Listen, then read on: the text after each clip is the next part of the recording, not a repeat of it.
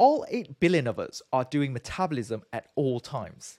This show is about learning what metabolism is, how it affects you in every way possible, from mood and mental state to performance and energy. We are all about fine-tuning the human experience for you to achieve the best self you can be. And if you are someone who loves science, curious to know how your body works and how to optimize it, then you are in the right place. This is the H V M N podcast. In this episode, we have Doctor Daniel Z. Lieberman, who is the Senior Vice President of Mental Health at Hims and Hers. He's also a clinical professor of psychiatry and behavioral sciences at George Washington University, where he has received awards for teaching and research. He studied the great books at Saint John's College and attended medical school at New York University. He is the co-author of the international bestseller, The Molecule of More, which has been translated into more than twenty languages, and the author of Spellbound, Modern Science, Ancient Magic, and the Hidden Potential of the Unconscious Mind. Doctor Lieberman has published extensively in peer-reviewed journals and leading psychiatric textbooks and has provided insights on psychiatric topics for the U S Department of Health and Human Services, the U S Department of Commerce, and the Office of Drug and Alcohol Policy. In this episode, we talked about the history and revolution of psychiatric treatment, best practices, and how can you ensure a healthy brain and body for as long as possible. So I hope you would enjoy this episode as much as I did. Stay tuned. And today we have Doctor Daniel Lieberman on our podcast. Thank you so much for coming on to Health via Modern Nutrition podcast. Welcome. It's a pleasure to be here, Lot. All right. So let's dive straight into it. Let's share what your background story is so that our audience know a little bit better on what we're talking about today. Right. So I'm a psychiatrist. I spent twenty-six years in academia at George Washington University, having a wonderful time teaching, doing research, seeing patients. Um, but recently, I, I decided to make a little bit of a change. You know, it seems in some ways that the um, the loci of innovation has shifted in the United States, away from academia and really towards Silicon Valley or the tech industry in general. Um, that's really where I feel a lot of the problems with psychiatry are being addressed. And so um, I took a job as the S V P of mental health at Hims and Hers, and trying to bring some of my academic experience to bear on it, and desperately trying to learn all about telehealth.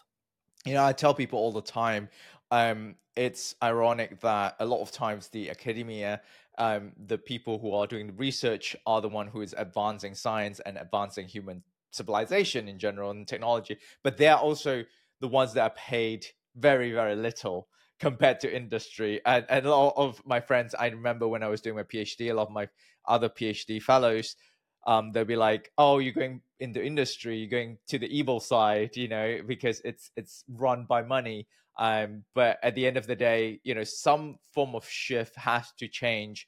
One, to reward, you know, the people who are actually pushing the, the frontiers forward, but two, also making sure we have enough of these people with high integrity in the industry so that the the study, so that the results, the data is not being misinterpreted and it's not being uh, manipulated or exploited via uh, vested interests.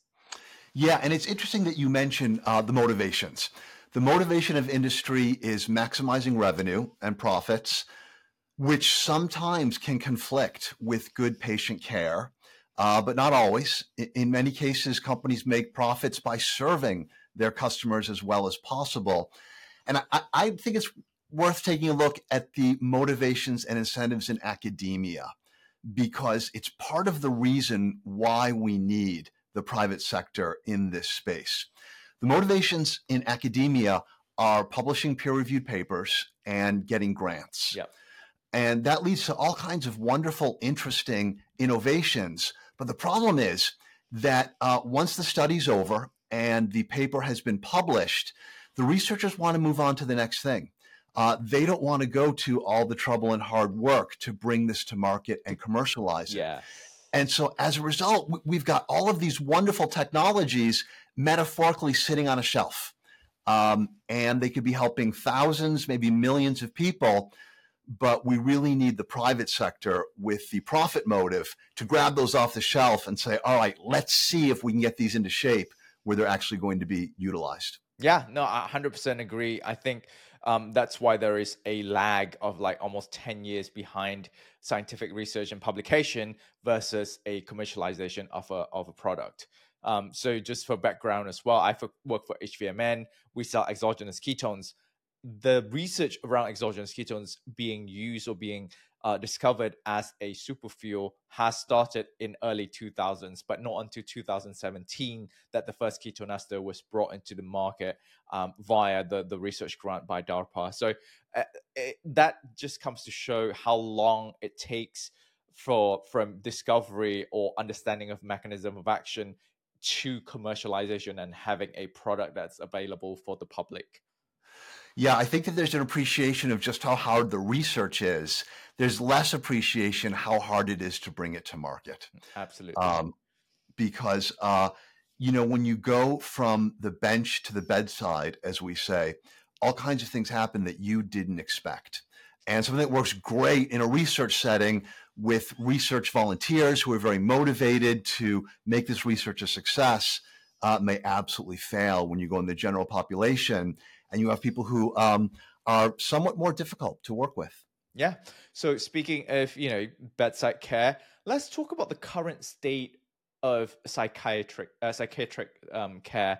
W- what's the current state like? What what do we know of um, of the current state? What do we use to um, treat psychiatric disorders? Um, share your thoughts, please. Yeah. So, you know, there's a little bit of a paradox in the current state of psychiatry. On the one hand, we've got absolutely wonderful treatments. They don't work for everybody, and they don't always work as well as we want them to do.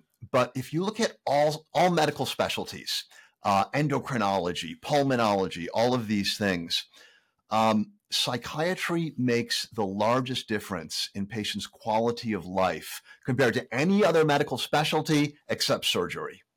Uh, they go in there oftentimes and fix the problem.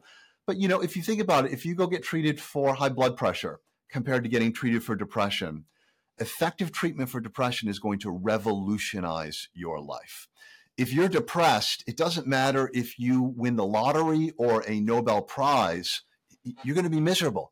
Uh, because your brain is simply not capable of experiencing happy states. Um, so we've got wonderful, highly effective treatments. The problem with psychiatry, though, is access. Um, for various reasons, insurance companies penalize psychiatrists. Psychiatry still has stigma attached to it. Other reasons as well. We just don't have enough medical students choosing psychiatry as a specialty. And so despite the availability of these wonderful treatments, actually getting them, uh, finding a good psychiatrist to work with you can be extremely difficult. So let's talk a little bit about depression. Because so, so you mentioned, you know, how your brain is just not able to be in that happy state. Is that just a matter of the chemicals that the brain is is secreting? Like, can you d- dive deeper into the science? Because, you know, our audience do like, you know, when when when all our experts like dive deep into the science and explain. I think a lot of people can also relate with, you know, depression, given how common it is and how how much people go through it. Um, it'll be great for you to explain to us like what what exactly is happening in our brain during depression. You know, there's really been an evolution of thought about that. Um, years ago, we talked about chemical imbalances, and it's still very common to hear about that. So, for example, maybe somebody would say, if you have depression, you don't have enough serotonin. So you take a medication, let's say like Lexapro, also known as escitalopram, and that blocks the reuptake of serotonin, which we can get into in more detail if you like. But anyways, you have more serotonin available uh, in the brain. Turns out that's not true. Uh, that's really overly simplistic. During the first few days that you take a medication like Lexapro and S S R I, serotonin levels do indeed go up. But what's curious is that improvement in symptoms doesn't happen for a few weeks. And by that time, the temporary rise in serotonin has gone back down again. So um, In fact, during those few days when your serotonin is abnormally high, that's when you have the worst side effects to the medication. And it's only when the body adjusts and brings them back down that the side effects go away. So this idea of a deficiency of serotonin or dopamine or norepinephrine or any of these others really didn't hold up to further research. So they moved on and they talk about circuit dysfunction. Uh, there's different circuits in your brain that are responsible for different behaviors and experiences. Um, and there's a circuit that goes through a f- uh, part of the brain called the striatum, which seems to be important for mood. Other areas important to mood too, goes through the frontal lobes and different places. We said, all right, that circuit is not functioning well. And that is true uh, to some degree. We can actually measure that on brain scans. But we've evolved even further than that um, to a very exciting place. And that's a place of looking at something called neurotropism. Neurotropism in some ways is a fancy word for how healthy brain cells are. Uh, brain cells um, have a cell body um, where the nucleus is and, and where chemicals are produced. And on that cell body is a whole bunch of branches called dendrites. And uh, that's where other brain cells connect. And the more dendrites you have, the more connections you have, that allows the brain cell to gather information from many other neurons, essentially getting their perspective on whatever's going on and making a more sophisticated decision uh, about how to process that information. When people get depressed, um, they actually lose those dendrites. Um, I don't know if you ever saw the Charlie Brown Christmas special. No, I have not. Anyway, Charlie Brown is kind of a loser of a guy. He gets a Christmas tree, and it's a pathetic tree. It's just got a few branches. It's half dead. That's what a depressed neuron looks like. When you treat with antidepressants, um, it reverses that course, and it gets all bushy. Not only that, it creates places for new connections to occur. You can even get the growth of new neurons called neurogenesis, which uh, not too long ago, we didn't think the adult brain was capable of. I was going to say that. I was going to ask, from what I understood, is that the growth of the human brain stops in the early twenties, late teens, I believe. That's That was what I, we were taught in school. So what what changed and what have we found out now?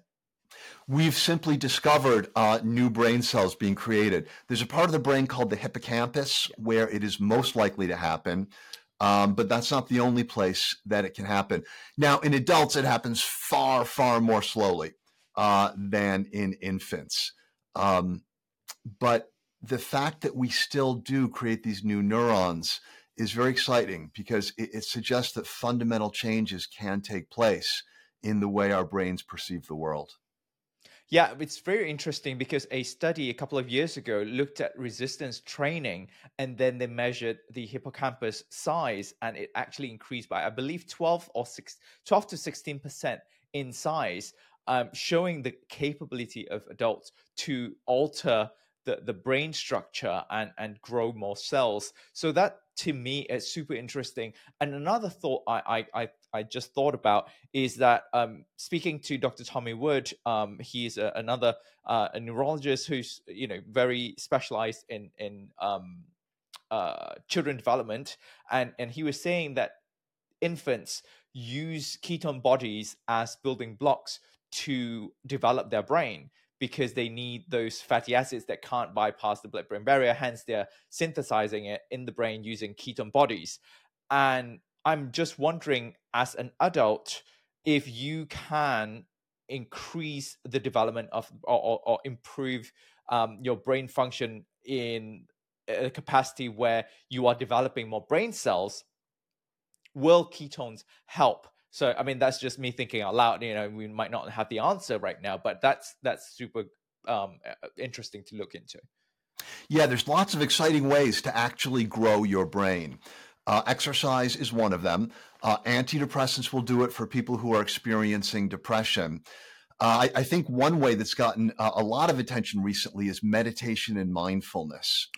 Um, many years ago, the Dalai Lama visited Stanford University and met with some neuroscientists.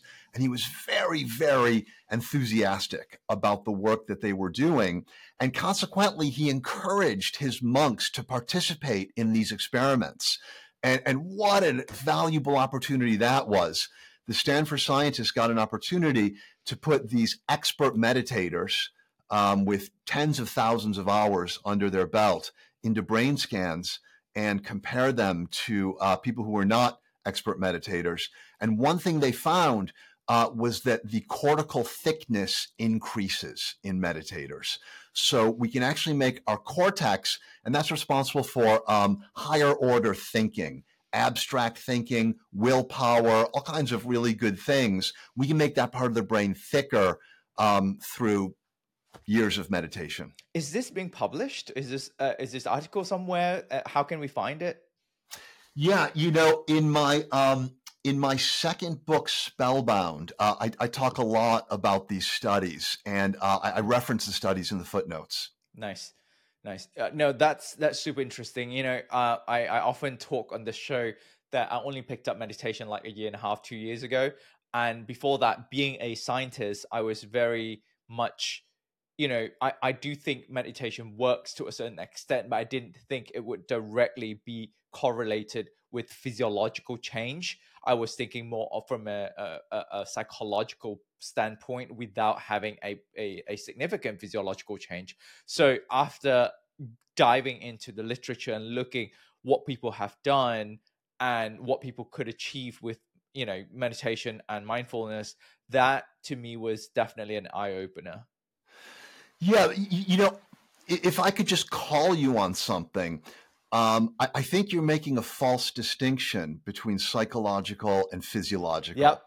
It, I don't think it's possible to have even the tiniest psychological change without having an accompanying physiological change. I agree. I agree. No, the moment I said that, I, I knew that was that was not accurate. But at you the same time, to get you. Yeah, no. But at the same time, at that point, what I was thinking is that the physio. I'm thinking like the physiological change is the significant part.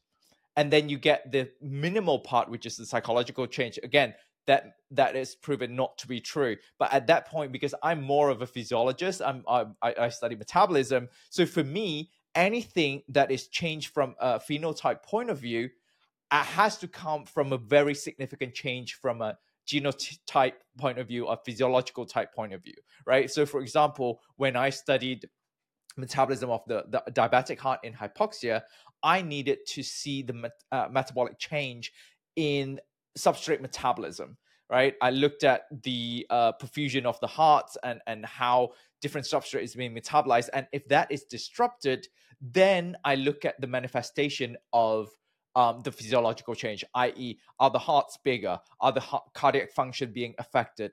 Are these rats um, less healthy compared to a uh, normal non-diabetic rat? So that was how I was trained during my PhD to look at things. And then when it comes to neurology, it's a whole different game. It's such a big area that I I was overwhelmed when I first got into it and learned about it, because um, there's so much to be learned about our brain, and we still only know a fra- only a fraction of it. Yeah, it, you know, in In brain science, it's a lot easier to measure the psychological things. We can talk to patients, uh, we can give them questionnaires, measure their behavior. To get down to the physiology, we've got to use brain scanners, and those are so terribly expensive that the studies usually only have a dozen or so people, making them um, less valid. But the psychological changes of um, meditation are, are, are quite profound. I remember when I was a teenager, my father went on vacation to a uh, yoga camp, and he told me I could use his car while he was gone. Uh, it was the middle of winter, smashed it up, and I was terrified to make that phone call to tell him I'd smashed his car. He was at a yoga camp meditating every day, and he said, "Oh, I'm just so glad you're safe. Don't worry about it. Material possessions don't mean very much." It, it it's true. It does help me. Like meditation does help me dissociate and become less um, attached to worldly materials, and really appreciate you know, the high order thinking stuff that you, you talked about, uh, and appreciate the things that we can actually um, live with and, and, and go through life with, rather than things that we can just physically hold. Um, so, so speaking of, of psychiatric disorder, I also want to ask you how much of, of these disorders are determined by genetics, and how much of it is being uh, influenced by environmental factors, like, for example, meditation? Yeah. You know, in psychiatry, we talk about the biopsychosocial model. Uh, the bio is largely genetics, uh, what you're born with, but it could be other things too, such as physical illnesses. The psychological is um, really a lot about what happened to you when you were very young. Uh, during that period of time we discussed, when the brain is changing so very rapidly. And then as the changes slow down more and more, those things kind of get locked in. I sometimes think about the psychological component of like a river. You know, a river starts very small at the source. Um, and, and if you move that, you know, a few feet to the east or west, uh, where the river ends up can change by hundreds and hundreds of miles. Um, and, and that's that's often what uh, depth psychotherapy or insight-oriented psychotherapy works on, in those early experiences. And then we have the social, and that's what's going on right now. Uh, do you have good friends and family who are supporting you? Do you have a reasonably low-stress job? Are, are you healthy? Are you exercising? Are you eating well? All of those things that are happening right now. Now, you know, there's been a ton of interest in the genetic aspect, the bio part of the biopsychosocial, and the results have been largely disappointing. We originally hoped we could find the gene for depression, figure out what protein it makes, and address that. What we found is that um, there are actually thousands of risk genes, and uh, one person may have one hundred and get depression. Another person may have one hundred with no overlap, and they get depression, each one having a tiny, tiny effect. And so the genetic approach has not been uh, particularly fruitful, unfortunately. But from the bio point of view, that has also uh, driven the um, development of all of the medications we have, which has been incredibly fruitful. Uh, we've been able to develop some very, very effective medications. So while we can't specifically target those genes, we can now, because of the information that it provided us, we can now target at least the proteins, the pathways, the downstream pathways that um, we believe that is affecting those disorders. Is that correct? Sort almost. Okay. Um, you know, it, it's not that we dev- it, traditionally, it's not that we developed the drugs by first studying human biology and then saying, what do we need? Uh, it was more just happenstance, good luck, and throwing things against the wall to see what sticks. So, for example, the first antidepressant uh, was actually used to treat tuberculosis. Um, they uh, it, it, tuberculosis used to be a huge problem, and they actually had tuberculosis camps. Um, and um, one day somebody noticed that everybody at the tuberculosis camp was really, really happy. Uh, they're having all kinds of parties. There was a lot of sex going on. And they're like, what is going on? And so they started testing one of these in uh, depressed people. And it was an M A O I, monoamine oxidase inhibitor. We don't use them anymore, but um, and it was uh, the first antidepressant. Uh, another antidepressant was a an anesthetic agent. Um, they were giving it to people undergoing surgery, and a sharp-eyed doctor noticed excuse me, that uh, his depressed patients uh, were feeling much better. So a lot of it has been luck. More recently, uh, we've been looking at targets, such as the serotonin transporter. And uh, we've been able to develop molecules that bind to it. So we're moving towards a somewhat more rational approach, but still uh, the majority of psychiatric drugs are just being done by screening thousands and thousands of molecules and seeing if anything looks like it might work. Right. So since we know that environmental factors, social factors are also so powerful in affecting the, both the development and the recovery of these disorders, what do we know from the science point of view um, about the nutrition and, and lifestyle intervention on the effect of, of, of those on these diseases? Yeah, you know, recently there's been some interesting work on um, ultra-processed food or hyper-palatable food. Um, these are things like chips and burgers and, you know, basically food that comes from a factory instead of from a farm. And unfortunately, that's the vast majority of what we consume. Um, these foods are very bad for your brain. Uh, for one thing, they're addictive, and, and we can go into that in more detail. But for another thing, um, they they cause uh, a lot of problems with inflammation. And we're learning more and more that inflammation and depression are very highly related to one another. Uh, and, and so I, I think that Westerners tend to eat a pro-inflammatory diet, uh, and that does increase the risk of depression. And earlier, before we press record as well, we were talking about the effect of uh, microbiome on on on you know uh, psychiatric disorders. Can you talk a little bit more about that, on how um, microbiome affects the brain? Yeah, the um, the science on the microbiome and how that affects the brain is in a very very early stage. A lot of what we know comes from animal models, uh, mice. We, we haven't really gotten as much data on humans yet as we would like. But um, what we do know is, is that the microbiome is an incredibly complicated uh, organ, maybe it could be called almost. Bacteria, viruses, fungi, phages, uh, all in an extremely complex interlocked ecosystem. And um, all of these things are producing neuroactive chemicals that they secrete into the bloodstream. There is also a very important nerve fiber called the vagus nerve, which connects the brain to the gut.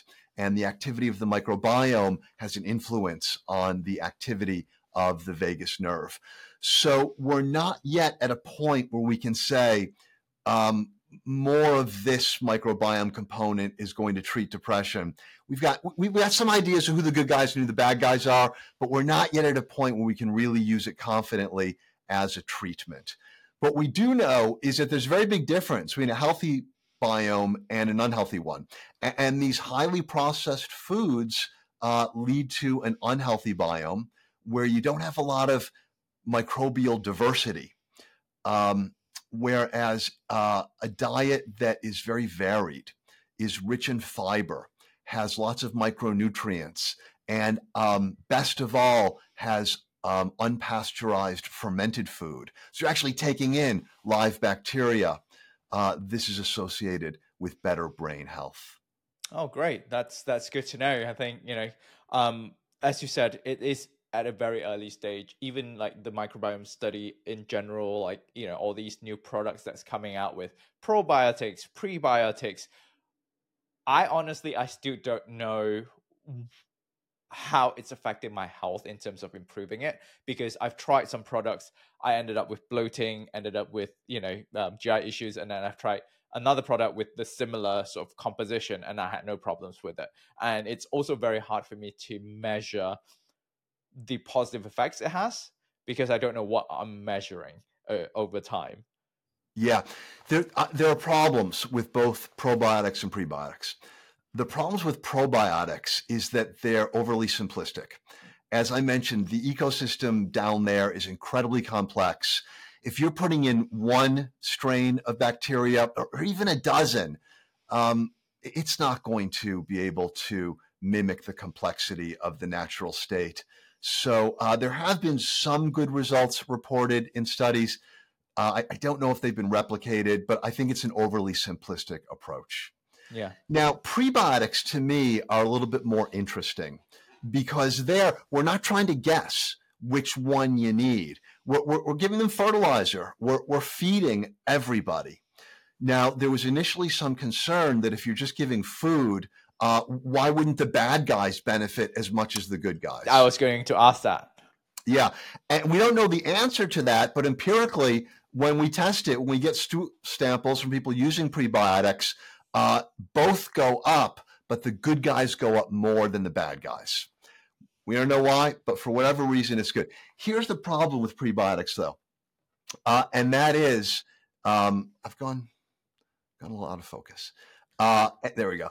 And uh, that is that um, processed nutrition is very different from food. So let me give you an example. Um, we know that people who eat foods that are rich in antioxidants have a lower risk of cancer. Well, what if you take an antioxidant pill, vitamin E, vitamin C, beta carotene? Does that give you the same protection against cancer? They did a study with smokers because they were at higher risk. And what they found was that people who took the antioxidant pills had a higher risk of cancer. Wow. And uh, the reason for that is that free radicals, which um, antioxidants mop up, can cause cancer, but the immune system also uses free radicals to destroy cancer cells. When you get it in food, for some reason it works. Uh, it, it, it mops them up to prevent cancer cells forming, doesn't interfere with the immune system. You take it as a pill, you don't get that good because balance. It's too targeted, perhaps. Um, yeah. Some people do believe that when you take nutrients via whole foods uh, or via food products, you get the cofactors that comes naturally with them that our bodies are uh, evolution, like evolved into being able to use more efficiently. Um, how far, how true that is, we don't know. We don't know. Yeah, but that, that that's a good thought. Um, now, so if you buy a supplement or processed food that says it contains prebiotics, what you're going to be getting usually is purified inulin. And um, that, that probably doesn't have the same benefits as real prebiotic foods, which could be as simple as an apple or a pear. Uh, prebiotic foods are foods that are high in um, soluble fiber. Uh, that's what the, uh, the, the guys down there in your microbiome eat. Uh, we can't digest it. Uh, it has no nutritional value for us, but it feeds them. What's fascinating Uh, is that we have found prebiotics in mother's milk. And the reason why that's fascinating is because the baby can't get any nutrition from it. The baby can't break it. The mom is feeding the microbiome in the baby's gut. So I think that gives us a sense of how important it is. Personally, I, I put a couple teaspoons of chia seeds in a glass of water every day, and that's my prebiotic. It, it and, expands, doesn't it? It becomes like sort of like... Yeah, I let it soak for five minutes because I want it to soak in the glass, not in my gut. Um, it, it expands. It's got both um, prebiot. It's got both uh, soluble fiber and uh, insoluble fiber, as well as omega three fatty acids. I, I think chia seeds are a wonderful thing to add to one's diet. That's that's great advice. Thanks, then. Um, okay, so we've talked a lot about depression, right? Um, what other psychiatric disorders that are plaguing our society right now, apart from depression, that is very common that people need to know, people need to learn about um, in your, you know, past experience? Yeah, I, I think that um, addictions is very, very important. Um, and the reason I say that is because compulsive behaviors, which are one of the hallmarks of addiction, these days is moving beyond the homeless heroin addict or alcoholic on the street and moving into the mainstream as a result of technology.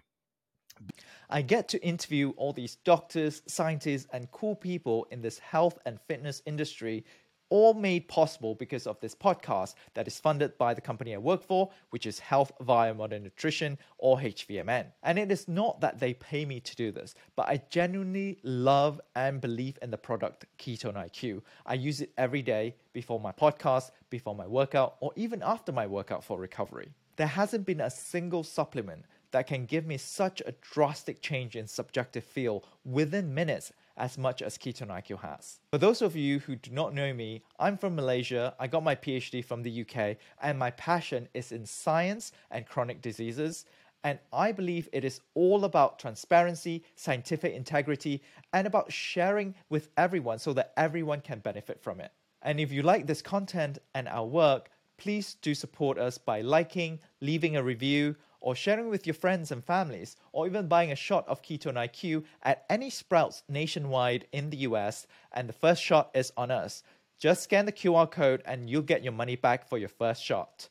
You can also use the code H V M N P O D twenty, that is H V M N P O D twenty, and get twenty percent off your first purchase at the H V M N website. Because um, what what companies have realized is that technological products can actually be very, very addictive. And rather than hiring experts to combat that and make them more safe, they've done the opposite. Uh, they've hired experts to exploit it and um, essentially actively find ways to harm their users as much as possible. So what is going on in your brain when you have an addiction? Yeah. So what I write about in The Molecule of More is that the brain chemical dopamine is really front and center when it comes to addictions. Dopamine is the chemical of motivation. It's the chemical that orients us to the future, specifically ways to make the future better, to maximize the resources that are available to us. And so we're going through our day and we spy something in our environment, or we get a message uh, that tells us your resources, survival resources, evolutionary resources, have the potential to increase. We get the release of dopamine, which makes us feel wonderful. It makes us feel enthusiastic, excited. We feel wide awake, fully alive. Um, and we work very, very hard to get this feeling. Now, uh, dopamine can be artificially increased in the brain through drugs of abuse. Um, and in fact, when you use a drug of abuse like cocaine, for example, the boost you get to your dopamine is much higher than any natural stimulation. And that's why people who are drug addicts will give up all other aspects of their life, because their brain is telling them the cocaine is more important than paying the rent. Uh, that's what dopamine does. It allows us to rank different kinds of activities, different kinds of rewards, and we choose the one that gives us the most dopamine. Uh, and with art- artificial dopamine, that's going to be the drugs, the cocaine. What what tech companies have found is that they can do something very, very similar to this um, with electronic stimulation, not electricity, uh, but but things that trick our brain into thinking. Uh, scroll, tap, engage, and your life is going to get so much better. Uh, but in fact, um, it, it's a myth. It's a fiction. Um, but sometimes people will get locked in to these apps and to these experiences and find that, like addicts, they lose control over their behavior to a certain degree. Yeah, it's the attention market. And before you know it, you're spending hours onto scrolling and scrolling. And what have you learned? Almost nothing. Um, yeah. And, and, and do you feel better after doing this for two hours? Most of the time, no. Uh, you often feel fatigued and dysphoric. Uh, is that when the d- dopamine goes down, or, or is that is that something else that's going on? Yeah, I think part of it is that you are um, you are depleting your dopamine. But I think another part of it is that your brain is not stupid. Uh, you know, your brain is made up of many different components. Dopamine is only one of them. And when dopamine kind of takes over and makes you engage in, in these very maladaptive behaviors, it naturally pisses off the rest of the brain. They're like, come on, you just wasted all this time. We got nothing. Uh, and, and maybe we were exposed to toxic material, right? On social media, maybe we were exposed to lots of people bragging about how great their life is. And now we feel like our life stinks. Um, or maybe we've been exposed to, um, you know, life-sucking pornography, or we've been exposed to, uh, you know, people taking crazy risks and getting injured. These are the kinds of things that seem to be most engaging on social media, and they're not good for the brain. Right. So what are the best measures to counter addiction? Um, the dopamine circuit in the brain is extremely powerful, but there is one thing that is more powerful than dopamine, and that is the circuits in the brain that mediate social connection. And so really the best way to overcome an addiction is to activate your social groups. We see this most clearly in Alcoholics Anonymous. Uh, they say, we're not a treatment, we're a fellowship. And so it's all about making these connections. When you make these connections, you get the support of other people, and that makes you so much stronger.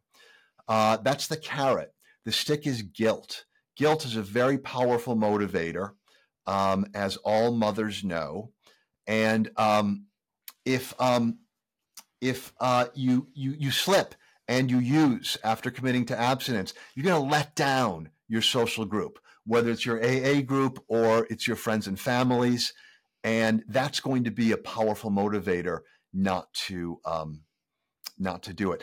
I, when I'm treating addicts, I will often give them urine tests periodically, random urine tests, and sometimes they push back a little bit and, and they say, "Don't you trust me?" And, and I say, "No, this isn't for me. This is for you." Because when you are experiencing craving to use a drug, and you know that I might randomly test you at our next visit, uh, that's going to be a tool. Um, you're not going to want to come to me with a positive urine, and it will make you less likely to use. There you go. So, um, you know, when people are struggling with addictions, they're usually ashamed of it, whether it's pornography, social media, or a chemical. And the last thing they want to do is share this problem with their social group. And so a lot of the work I do with patients is helping them work past that uh, and saying, yeah, this is this is a psychological cost. It's not pleasant, but it may be the only way to good health. And the truth of the matter is, if you do share this problem with your loved ones and they help you, it's going to bring you closer. Uh, it's going to increase the value of this already very valuable relationship, and you will be very glad at some point in the future. So instead of feeling guilty and ashamed for doing it, you are almost rewiring their brain so that they get the reward of not doing it. Yes, that's right. And the reward is everybody is happy. They've done something good. In, in some ways, what it becomes is that uh, when you say no to whatever it is you're addicted to, you're not only doing it for yourself, you're doing it for other people as well. And um, not to get off topic, but the happiness paradox tells us that when we work for our own happiness, it doesn't make us happy. But if we work for other people's happiness, it does. And so this is a way to turn doing something good for yourself into doing good for other people, which is the only thing that really brings happiness. That's really powerful. And, and, and I like that. I, my mom always taught me to do that. Um, even at times that are tough, always remember there are always people who are going through tougher times than you you are, and that does not prohibit you from being able to help other people. um i i, I went to a um a, a brain conference uh in um in Romania, and there was a guy who was a happiness expert there, and um he told me that um he went to the grocery store and used the self-checkout lane. Now, he doesn't speak Romanian, and so he was absolutely incapable of managing it, but he did it as a gift to the people around him because he required their help. That gave them an opportunity to do an act of kindness, which increased their happiness. So by intentionally doing something where he lacked confidence, he made the people, uh, competence, he made the people around him more happy, which kind of blew my mind. Wow. Ah, thanks for sharing that. Also, so for, for the social um, aspect of things, as you mentioned, being so powerful and being so supportive in going through addiction, would the social group work if it's online? Because as we all know, this day and age, there are more interactions online versus offline. Would it be as powerful? I don't think so, as in person, but is that as uh, is that effective enough to combat, uh, you know, things like addiction? Yeah, you know, um, the rate of learning about what happens when you interact with people online is very rapid right now, uh, especially in medicine, because during the COVID pandemic, almost overnight, we switched from uh, almost exclusively in person to almost exclusively telehealth. And we didn't know if it was going to be as effective. Turns out it is. Um, But of course, it, it is based on what we measure. You know, we're measuring outcome of illness. We haven't looked at the details, and, and I don't know if this has been done with addiction. Mm. So we've got to do the studies because um, even though the early data is very optimistic, um, there are things that are missing. Um, you know, most of communication is nonverbal. Um, I hate talking to people on the telephone. Uh, I, I often feel like I come across as an idiot because I need that visual thing. When I'm doing something like this where I can see the other person, I do much better. But um, you're drinking through still kind of a thin straw. You're not seeing as much as you would in person. That's going to get better. I, I don't know if you saw at C E S, there was a lot of hologram uh, uh, virtual stuff. Yes. Where it, it's more like being in person, but some things are still missing. Um, and um, there may be things that our nose picks up. Uh, odors we can smell, pheromones that we cannot smell. Uh, that give us clues about what's going on with the other person that comes in unconsciously that we're not even aware of. And the hormonal and, change with sense of touch as well. Yeah, that's right. That's right. And so some people find that in-person meetings are more productive, even though they can't say why. Mm. All right. Well, speaking of, you know, on offline interaction and all thing. I know um, we were we were going to talk about about um, the innovative uh, asynchronous care model that you guys use. So I left some time so that we can talk through it. What is it about? What's so innovative about it? And and please share with us. Yeah. So traditional treatment is uh, with psychiatrists uh, is you sit down in the office, maybe you lie down on a couch, and uh, the two of you talk for fifty minutes. As I mentioned, during the pandemic, that changed, and we went to a telehealth model in which we were using video conferencing. Um, at Hims and Hers, we've taken it a step further to an asynchronous model. Uh, a synchronous model is when you're both there at the same time. Um, an asynchronous model, though, is when you don't need to be there at the same time, and the communication uh, is via messaging. So when people come in, they start out with an intake. Uh, it's an online intake in which they provide an enormous amount of information. Um, now, the doctor's not right there. Uh, that is going to be forwarded to a provider. And what that means is that somebody can decide that it's time for them to get treatment any time of day, twenty-four seven. Uh, it could be New Year's Day. It could be three o'clock in the morning. And this is actually more important than it sounds. Because of the stigma associated with mental illness, it's very, very difficult for people to pick up the phone and make an appointment. Uh, they put it off, they put it off, they put it off. When I was doing traditional psychiatry at George Washington University, we would get calls from patients saying, hey, listen, I need to come in today or tomorrow because I am in absolute crisis. We say, all right, how long has this been going on? And they say, oh, about six months. And it's like, wait a minute. You waited six months until you absolutely could not wait one more day. And that's because of, of these barriers. With asynchronous care, you just pick up your cell phone. And, and at that moment, when you say, I'm going to do this, it's there and you can do it. How does the interaction work? Because, you know, the two-way interaction, the questioning, the answering, the empathy and all of that, how, how does that work? Yeah. So the um, the information that the patient entered goes to the provider. And usually within a few hours, the provider will evaluate it, uh, make some decisions. Uh, and if the provider doesn't have enough information, then there will be some back and forth messaging. Um And then at that point, the provider will make a treatment plan and implement it.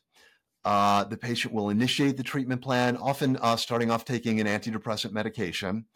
And then uh, if the patient has any side effects, any questions, any concerns, again, they can message the provider twenty-four seven. I don't know if you've ever tried to get a doctor on the telephone. Yes. It's incredibly, it can take days. I, I don't think I... I, I... I, I mean, I tried many, many years ago. I don't think I've ever tried since then. It sounds bad. So with asynchronous care, Uh, you just put a message in and um, usually get a response within hours. Um, so, so it's great for the patient because um, especially in psychiatry where there's so much stigma, and we also treat other stigmatized conditions like erectile dysfunction, hair loss, things that, that are harder for people to talk about.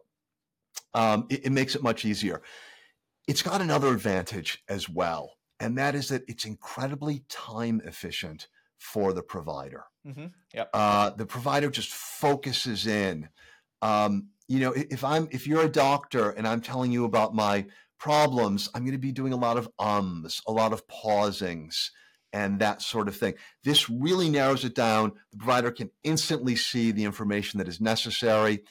And so what that means is that we leverage the expertise and we can use that to address the psychiatrist shortage that we're suffering from in the United States. And I'm pretty sure in the U K as well, you guys have a terrible psychiatrist shortage. Um, and, and so you can about double the number of patients that one provider is able to treat.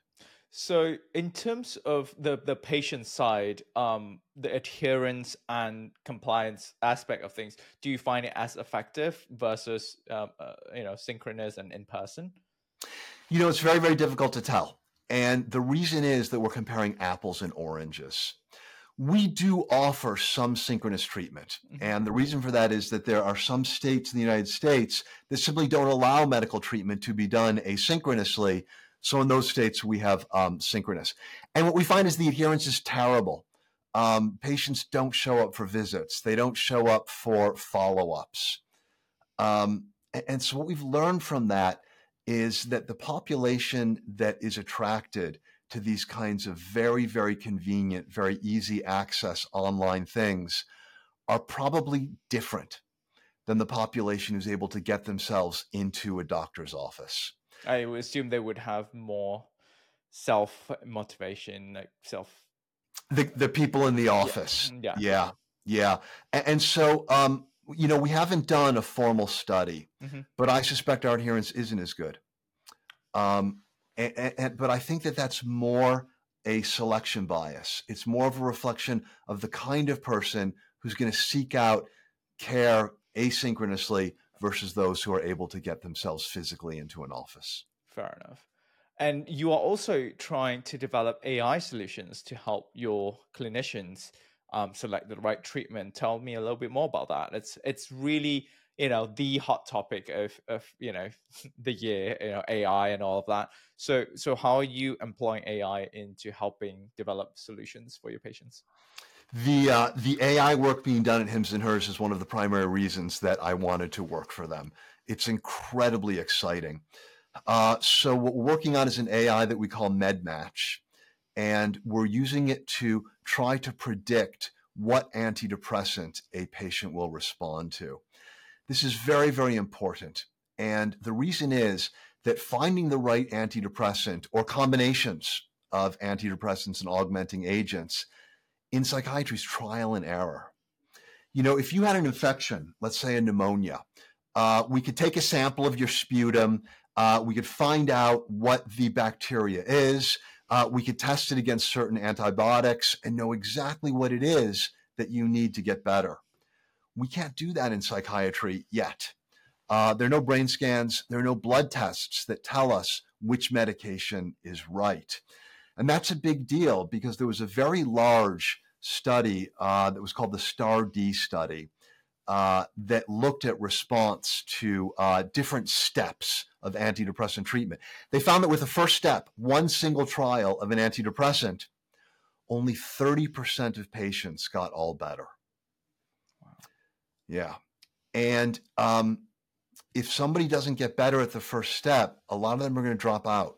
They're not going to give the psychiatrist a second chance. And, and so it's so important to get it right the first time, to, to help the seventy percent of people who aren't getting better. And so we're, we're pulling in an A I and we're seeing, can the A I do it? Because amazingly, A Is are able to spot patterns in data that human beings can't. And so it may be uh, that by feeding A I, we, we, we have, we have we have thousands and thousands of patients that we've treated. So we've got this wonderful, wonderful, massive database that we can feed to the A I. And our hope is that it's going to be able to identify patterns that have not been identified in the literature yet. And boy, if we get that thirty percent up to forty percent, it would be revolutionary. Yeah, that's really exciting. I think um, when I interviewed Doctor Chris Palmer on uh, talking about psychiatry and the history of it and how, like you said, um, the, the area itself has been unrevolutionized for a long time. It has been a very old model, you know, throughout decades. Um, it's about time that we leverage the tools that we have and the technology that we have in order to really treat people um, in a more efficient way, given that the prevalence of these um, illnesses and disorders are also increasing at an exponential um, rate. And that's another reason why people like you and I um, need to transfer from academia to the private sector. Because academia changes so, so slowly. You know, academia is based on the most traditional medicine there is, because there's this hierarchy of seniority. Usually the longer you're there, the more you progress up the academic ranks, the more influence you have. And we know that physicians as a group tend to be more resistant to change. Um, and, and so you don't see these radical solutions being tried. I, I sometimes say, you know, in medicine, our guiding statement is from the Hippocratic Oath: first, do no harm. In tech, it's move fast and break things. Yeah. Uh, and, and so people like you and I, we, we've got to kind of help to find that balance. Yeah. Um, but first, do no harm is not a recipe for innovation. Yeah. My PhD supervisor always reminds me, if it's not broken, don't change it. If it's not broken, don't change it. But you know, if it's slowly getting worse, it's not technically broken, but it will be at one point. Do we have to wait then, even if we have the solution now? Do you know what I mean? Like, and it is broken. You know, we can pretend it's not broken. We can say, look, traditional healthcare today is better than it ever was. And in that sense, it's not broken, but it still falls so far short of what people want. And um, it, it's too expensive. It's too. I remember one year, um, a bunch of us were giving out free flu shots at the uh, at the entrance to the subway, and um, among there's this kind of this sense of euphoria, because that's how people wanted healthcare to be. They wanted it to come to them, and they wanted it to be free. Mm. Um, by that measure, it's broken. Yeah, fair enough. Fair enough. All right. Well, uh, to sum it all up, do you have any message for, for our audience, um, you know, on how to better take care of themselves and how to take care of their mental state and hopefully, you know, prevent as much as possible these uh, uh, psychiatric disorders from happening with, within themselves or within their family and loved ones? Yeah. You know, I would just say that it's important to keep in mind that psychiatric illnesses are medical illnesses. They're not about being a weak person. They're not about having no self-control. They're not about moral turpitude.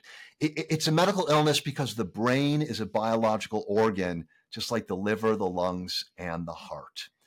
And, you know, if you're experiencing things that just don't seem right, you're unhappy despite your life being fine, you're always worrying despite not having things to be worried about or anything else, um, don't blame yourself and don't be embarrassed, because as I said at the very beginning, treatment has the potential to increase the quality of your life more than almost anything else that you could do.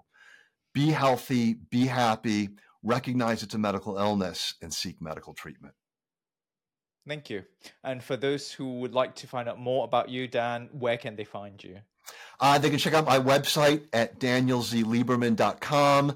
And I would just like to point out that I do not have any social media accounts because I think they're evil. you, you truly, you truly are, you know, uh, in line with what you preach. Uh, I'm trying to walk the walk. Well, what about those clips that we're gonna make out of all out of this amazing episode? You know, we gotta we gotta use this, as you said, you know, to spread awareness and information and make sure people, you know, even if we don't do this, they'll be scrolling anyway. So if they're going to be scrolling anyway, that might as well get some value out of this. I agree. There are good uses, and I use them. I don't have accounts, but I go on them because they can be useful. Um, but like all powerful things, they can be very useful and very dangerous. Absolutely. Well, on that note, thank you so much, Dan, for being on today. And I'm glad I reached out to you. Um, I saw you on one of the YouTube um, uh, interviews, and I thought, I got to have him on, on the show. So I'm glad I reached out, and thank you for, for coming on. Thanks so much for having me.